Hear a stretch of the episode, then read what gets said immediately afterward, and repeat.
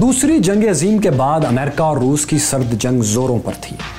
دونوں خود کو عالمی طاقت بنوانا چاہتے تھے، اس لیے دونوں میں یہ دوڑ لگی ہوئی تھی کہ کون زیادہ خطرناک اور بڑی تباہی والے ہتھیار پہلے بناتا ہے۔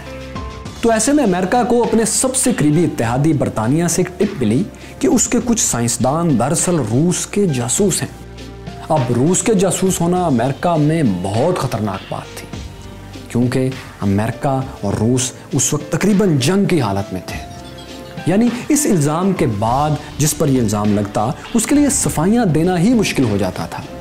تو یہ الزام لگا ایک امریکی سولجر ڈیوڈ گرین گلاس پر، جو مین ہیٹن پروجیکٹ کی حفاظت کے لیے مامور تھا۔ مین ہیٹن پروجیکٹ دوسری جنگ عظیم کا سب سے خفیہ پروجیکٹ تھا، جس میں امریکہ ایٹم بم تیار کر رہا تھا۔ ڈیوڈ گرین گلاس اس کی حفاظت کے لیے تعینات تھا۔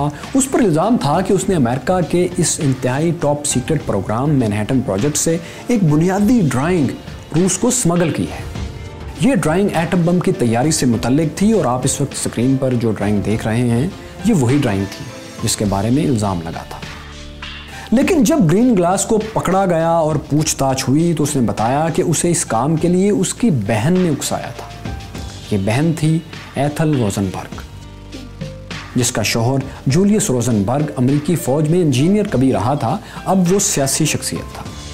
ڈیوڈ گرین گلاس نے بتایا کہ اصل میں ڈرائنگ اسے نہیں، جولیس روزنبرگ کو چاہیے تھی۔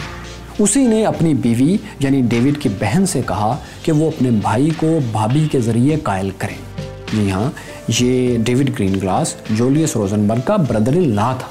جب ڈیوڈ قائل ہو گیا تو اس نے ڈرائنگ مینہٹن پروجیکٹ سے نکالی اور روزنبرگز کے حوالے کر دی۔ ڈیوڈ گرین گلاس چونکہ ایک وعدہ معاف گواہ بنا تھا اور اس نے مبینہ طور پر روسی جاسوسوں کے ایک نیٹ ورک کا بتا دیا تھا، سو اس کی جان خلاصی ہو گئی تھی، یعنی اس کی زندگی بچ گئی تھی۔ اب جولیس اور اس کی بیوی ایتھل روزنبرگ کو گرفتار کر لیا گیا۔ اب یہی مطالبہ امریکی تفتیش کاروں کا ان دونوں سے بھی تھا جو ڈیوڈ گرین گلاس سے تھا کہ وہ اپنے جرم کا اقرار کریں اور باقی جاسوسوں کے بارے میں بتا دیں۔ لیکن روزنبرگز اس بات سے انکار کر رہے تھے کہ وہ روس کے جاسوس ہیں، بلکہ دوران ٹرائل جب ان سے کئی بار سوال پوچھے جاتے تو وہ ان سوالوں کا جواب دینے سے بھی انکار کر دیتے۔ لیکن امریکی حکومت نے بہرحال عدالت میں یہ ثابت کر دیا کہ وہ روسی جاسوس ہیں، اور اب جج نے انہیں سزا دینا تھی۔ جج کے پاس دو آپشن تھے، ایک یہ کہ وہ انہیں تیس سال کی قید سنا دے، دوسرا یہ کہ وہ انہیں بجلی کی کرسی پر بٹھا کر سزائے موت دے دے۔ امریکہ میں اس سے پہلے اور بعد میں کسی روسی سویلین جاسوس کو سزائے موت نہیں دی گئی تھی، لیکن اس وقت امریکہ میں ایک خاص ماحول تھا۔ اس ماحول کو میکارتھیزم کے نام سے یاد کیا جاتا ہے۔ اسے ایک امریکی سینیٹر میکارتھی لیڈ کر رہا تھا۔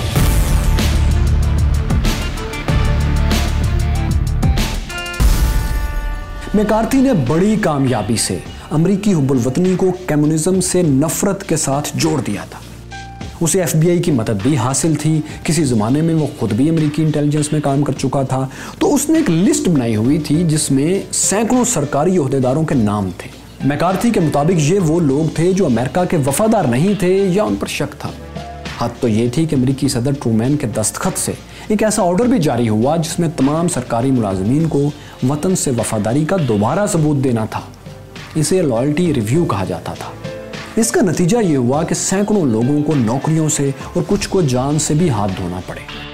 جوزف میکارتھی اور ایف بی آئی کو لوگوں کو پکڑنے اور کٹہرے میں لانے کے لیے ثبوت نہیں، صرف الزام چاہیے تھا۔ جس پر الزام لگتا وہ حب الوطنی کی صفائیاں دیتا پھرتا کہ وہ کمیونسٹ نہیں، حب الوطن امریکی شہری ہے۔ میکارتھیزم کا نشانہ سرکاری اہلکار، بزنس مین، ڈاکٹرز اور یہاں تک کہ ہالی ووڈ کے اداکار اور پروڈیوسرز بھی بن رہے تھے، جیسے اس کا مشہور زمانہ نشانہ چارلی چیپلن بنا۔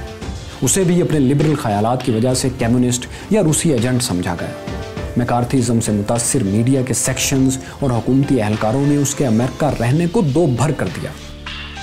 چارلی اپنی فلموں کے لیے کیلیفورنیا، ہالی ووڈ آیا کرتا تھا، وہاں رہتا بھی تھا، اس کے اثاثے بھی امریکہ میں تھے، اس کی بیوی بھی وہاں رہتی تھی۔ لیکن میکارتھیزم سے دل برداشتہ ہو کر اس نے انیس سو تریپن میں امریکہ آنا ہی چھوڑ دیا۔ اس نے باقاعدہ پریس ریلیز کے ذریعے اپنی ناراضگی دکھائی اور ہمیشہ کے لیے امریکہ چھوڑ کر سوئٹزرلینڈ میں ایک جھیل کے کنارے شفٹ ہو گیا۔ مرتے دم تک وہ وہیں رہا اور وہیں دفن ہوا۔ میکارتھیزم نے امریکی حب الوطنی اتنی حساس کر دی تھی کہ انہیں پولیو ویکسین بھی روسی سازش لگتی تھی۔ آپ حیران ہوں گے لیکن امریکی اخبارات میں پولیو ویکسینیشن کے خلاف اشتہارات چھپتے تھے کہ یہ اصل میں ایک سازش ہے. اس سازش کے پیچھے روسی نژاد ڈاکٹرز کا تعین کیا جاتا جس کا مقصد یہ بتایا جاتا کہ روسی نژاد ڈاکٹرز دراصل امریکی نسل کو پولیو کے قطروں کے ذریعے ذہنی اور جسمانی طور پر تباہ کرنا چاہتے ہیں. یہ نفرت پر مبنی انتہا پسند تحریک تھی اور آپ کو بتائیں کہ تاریخ ایسی تحریکوں سے بھری پڑی ہے. ہاں یہ بھی یاد رکھیں کہ ایسے نظریات کے ساتھ ایک بہت بڑا مسئلہ بھی ہوتا ہے, وہ یہ کہ ایسے ایکسٹریم آئیڈیاز شروع میں تو بہت جاندار اور پاپولر اور طاقتور ہوتے ہیں لیکن زیادہ دیر ٹھہر نہیں پاتے, کیونکہ کائنات کی سچائی یہ ہے کہ منفی سوچ سے مثبت نتائج نہیں نکل سکتے. کچھ ڈیلیور کرنے کے لیے جو مثبت سوچ اور لوگوں کو ساتھ ملا کر چلنے کی صلاحیت ضروری ہوتی ہے وہ ایسے نظریات میں نہیں ہوتی. لیکن یہ بھی ایک حقیقت ہے کہ ایسے نظریات بہرحال معاشرے کے بخیے ادھیڑ کر رکھ دیتے ہیں. بالکل اسی طرح ایک دہائی کے درمیان ہی میکارتھیزم کا بھی خاتمہ ہو گیا. اور آپ کو دلچسپ حقیقت بتائیں کہ ایسا اس وقت ہوا جب جوزف میکارتھی اور اس کے ساتھیوں نے فوج کے اندر بھی کمیونسٹ ایجنٹ تلاش کرنے اور لائلٹی ریویو کے ٹیسٹ شروع کرنے کا فیصلہ کیا. اس موقع پر امریکی فوج اور ایف بی آئی نے میکارتھی کا ساتھ چھوڑ دیا اور وہ دو کوڑی کا ہو کر رہ گیا. اس کی سینیٹرشپ بھی ختم ہو گئی, میڈیا بھی اسے کوئی خاص لفٹ نہیں کراتا تھا, سو وہ دکھی ہو کر شراب اور نشے کا عادی ہو گیا. دو ہی سال میں اس کا جگر ناکارہ ہو گیا اور اس کی موت ہو گئی.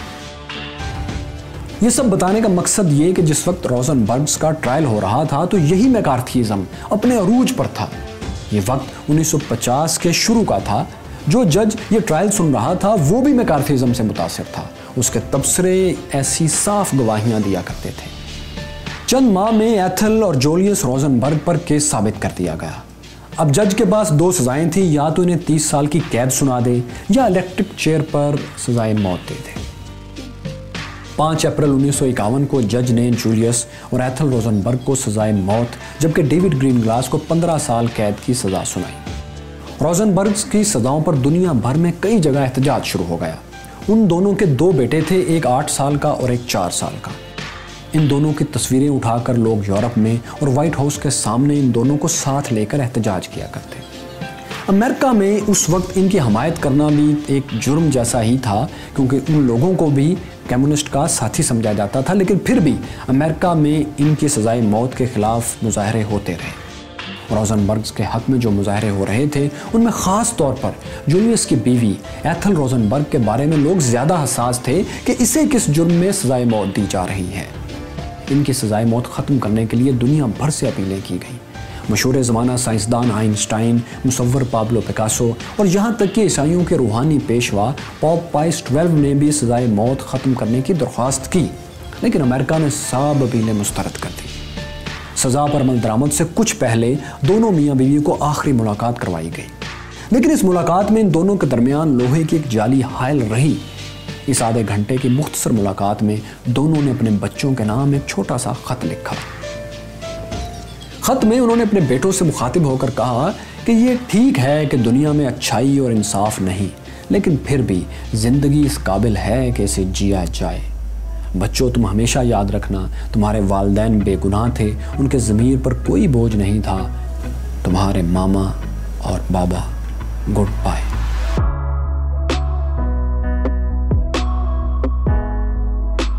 آخری رات کو دونوں کو بجلی کی کرسی پر بٹھانے کے لیے لے جایا گیا تو آخری بار پوچھا گیا کہ اگر تم اپنے جرم کا اقرار کر لو اور باقی روسی جاسوسوں کے نام بتا دو تو جان بخشی ہو سکتی ہے. دونوں نے اپنے جرائم سے انکار کیا. انہوں نے آخری بار ایک دوسرے کو کس کیا. پھر جانسن روزنبرگ کو پہلے بجلی کی کرسی پر لے جا کر بٹھا دیا گیا. اس نے پہلے ہی جھٹکے میں جان دے دی. اس کے بعد اس کی بیوی ایتھل روزنبرگ کو اسی کرسی پر بٹھایا گیا, لیکن اسے پانچ بار شاکس دینے پڑے. انیس جون انیس سو تریپن کی رات ایک بج کر تینتالیس منٹ پر دونوں کی سزاؤں پر عمل درآمد ہو چکا تھا. جس جیل میں یہ سزا دی گئی تھی اس کا نام تھا سنگ سنگ پریزن. تو سنگ سنگ پریزن کے باہر سزا کے وقت سینکڑوں لوگ موجود تھے. اسی وقت یورپ اور روس میں اور باقی دنیا میں کمیونزم کے سینکڑوں حامی گھروں سے باہر نکل کر خاموش کھڑے تھے اور اپنے دکھ کا اظہار کر رہے تھے. روس اور امریکہ کی سرد جنگ میں سویلین جاسوسوں کی یہ واحد سزائے موت تھی. ان دنوں فیض احمد فیض بھی راولپنڈی سازش کیس میں جیل بھگت رہے تھے. روزنبرگز کا مقدمہ روس اور امریکہ کی سرد جنگ کے حوالے سے عالمی شہرت اختیار کر چکا تھا، اس لیے فیض احمد فیض کی بھی اس پر گہری نظر تھی۔ وہ خود بھی کمیونسٹ نظریات سے متاثر تھے، تو جب انہیں جیل میں یہ اطلاع ملی کہ روزنبرگز کو الیکٹرک چیئر پر سزائے موت دے دی گئی ہے تو وہ بہت غمزدہ ہوئے۔ انہوں نے جب وہ خطوط دیکھے جو روزنبرگز نے جیل سے لکھے تھے تو فیض کا قلم رک نہ سکا۔ انہوں نے لکھا، تیرے ہونٹوں کے پھولوں کی چاہت میں ہم دھار کی خشک ٹہنی پہ وارے گئے، تیرے ہاتھوں کی شموں کی حسرت میں ہم نیم تاریک راہوں میں مارے گئے، سولیوں پر ہمارے لبوں سے پرے تیرے ہونٹوں کی لالی لپکتی رہی، تیری زلفوں کی مستی برستی رہی، تیرے ہاتھوں کی چاندی دمکتی رہی، جب گھلی تیری راہوں میں شام ستم ہم چلے آئے لائے جہاں تک قدم، لب پہ حرف غزل دل میں کندی لے غم، اپنا غم تھا گواہی تیرے حسن کی، دیکھ قائم رہے اس گواہی پہ ہم ہم جو تاریک راہوں میں مارے گئے۔ نارسائی اگر اپنی تقدیر تھی، تیری الفت تو اپنی ہی تدبیر تھی، کس کو شکوا ہے گر شوق کے سلسلے، ہجر کی قتل گاہوں سے سب جا ملیں، قتل گاہوں سے چن کر ہمارے علم اور نکلیں گے اس شاک کے قافلے، جن کی راہ طلب سے ہمارے قدم مختصر کر چلے درد کے فاصلے، کر چلے جن کی خاطر جہاں گیر ہم، جاں گوا کر تیری دلبری کا بھرم، ہم جو تاریک راہوں میں مارے گئے۔